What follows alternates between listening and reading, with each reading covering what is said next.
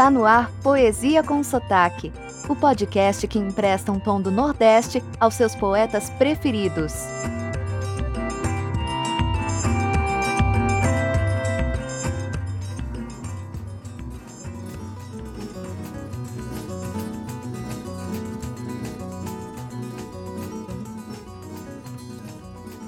Oi, tudo bem?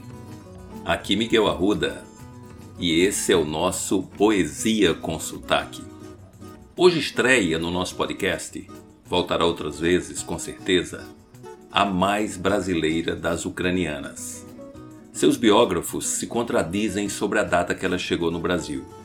Uns falam de dois meses, outros de dois anos de idade.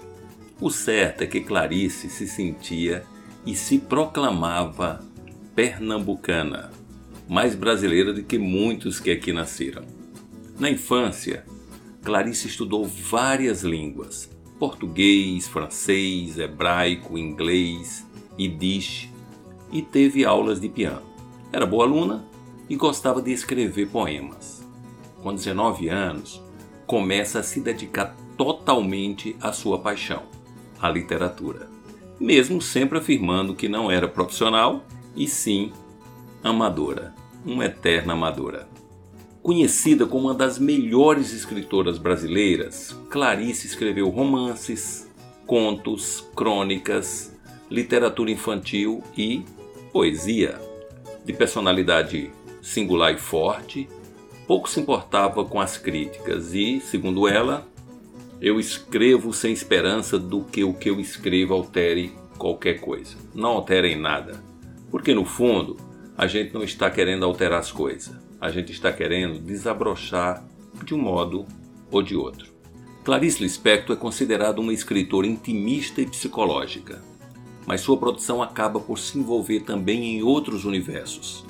Sua obra é também social, filosófica e muito, muito existencial. Ela é provavelmente a escritora brasileira mais festejada no exterior. Seu último livro, A Hora da Estrela, é considerado por muitos como um clássico da literatura mundial. A versão cinematográfica desse romance conquistou vários prêmios nacionais e internacionais e deu à atriz Marcélia Cartacho, que fez o papel principal, o troféu Urso de Prata em Berlim em 1986. Como essa é a primeira vez que a Clarice vem ao nosso programa, a poesia escolhida é Eu, onde a poetisa se apresenta. Com você, Clarice Lispector. Agora, com Miguel Arruda, a poesia do dia.